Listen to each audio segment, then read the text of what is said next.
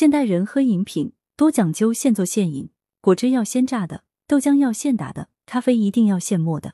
这样做，一来材料新鲜，二来也可以避免因储存不当导致的异味，可以最大限度的畅享本真滋味。在宋代，现磨现饮是士大夫们点茶的标准流程。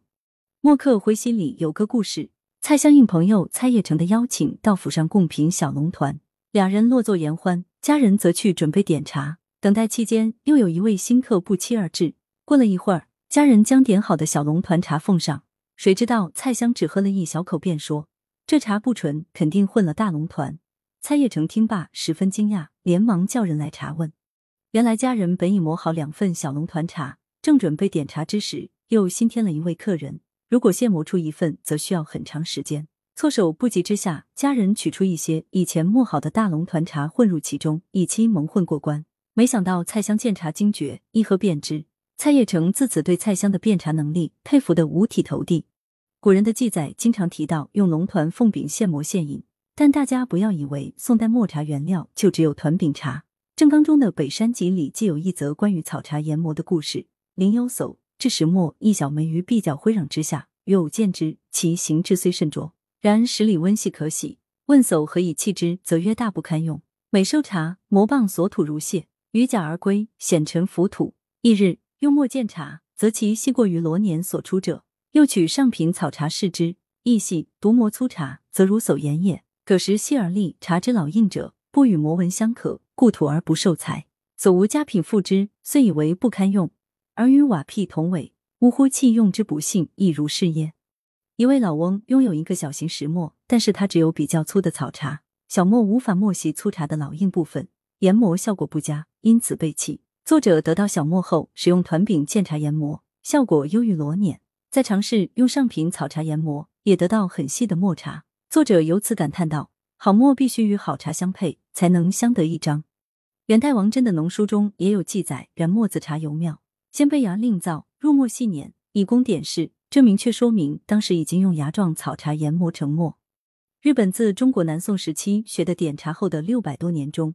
抹茶也都是以碾茶薄叶的形态流通于市面的，需要在点茶前现磨成沫。至于大家现在去日本旅行，可以很方便买到粉末状抹茶，这也就是近几十年的事情。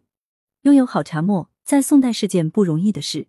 南安郡上游县石门堡小罗村出产一种坚硬的石头，做出来的上等茶沫被称作掌中金，价值五千钱。这种高级石磨在磨茶的时候，粉末会从上下磨盘的缝隙中飞出，细腻均匀如雪片一般。不论是团茶还是草茶，都必须磨成粉末才可点茶。有茶末的人家自然可以随时磨茶享用，而一般的百姓家是买不起贵重石磨的。另外，当时也还有很多茶房一类的营业场所，对磨茶的需求量巨大，他们纵使有小磨也加工不及，这就需要有像加工粮食般那样的大磨了。宋代的一种特殊职业茶磨户也因此诞生。《宋徽要辑稿》里记载，自来磨户变磨磨茶，成袋出卖。多有客贩往淮南通、泰州、汴京一带水利很发达，茶商出钱承包了大多数的水磨，日夜不停的磨茶，这才能供得上京城内外的茶客们吃茶。不过，这种提前磨好的茶终是不敌现磨的磨茶，受当时条件限制，磨茶在长期保存中很容易受潮串味，颜色、味道都会发生损坏。对于长期存放的经年茶饼，古人通常会先用沸水浸泡一下。待表层吸水变软后，用刀刮去，以清除异味，然后放在火上灼烤干透，再进行磨制。如果是当年的新茶，则不必进行这个步骤。今天团饼茶几乎很难见到，我们都用草茶来磨研。当代六大类茶的丰富程度大大超过宋代，这些茶是否都可研磨成末进行点茶呢？研磨过程中又需要哪些技巧？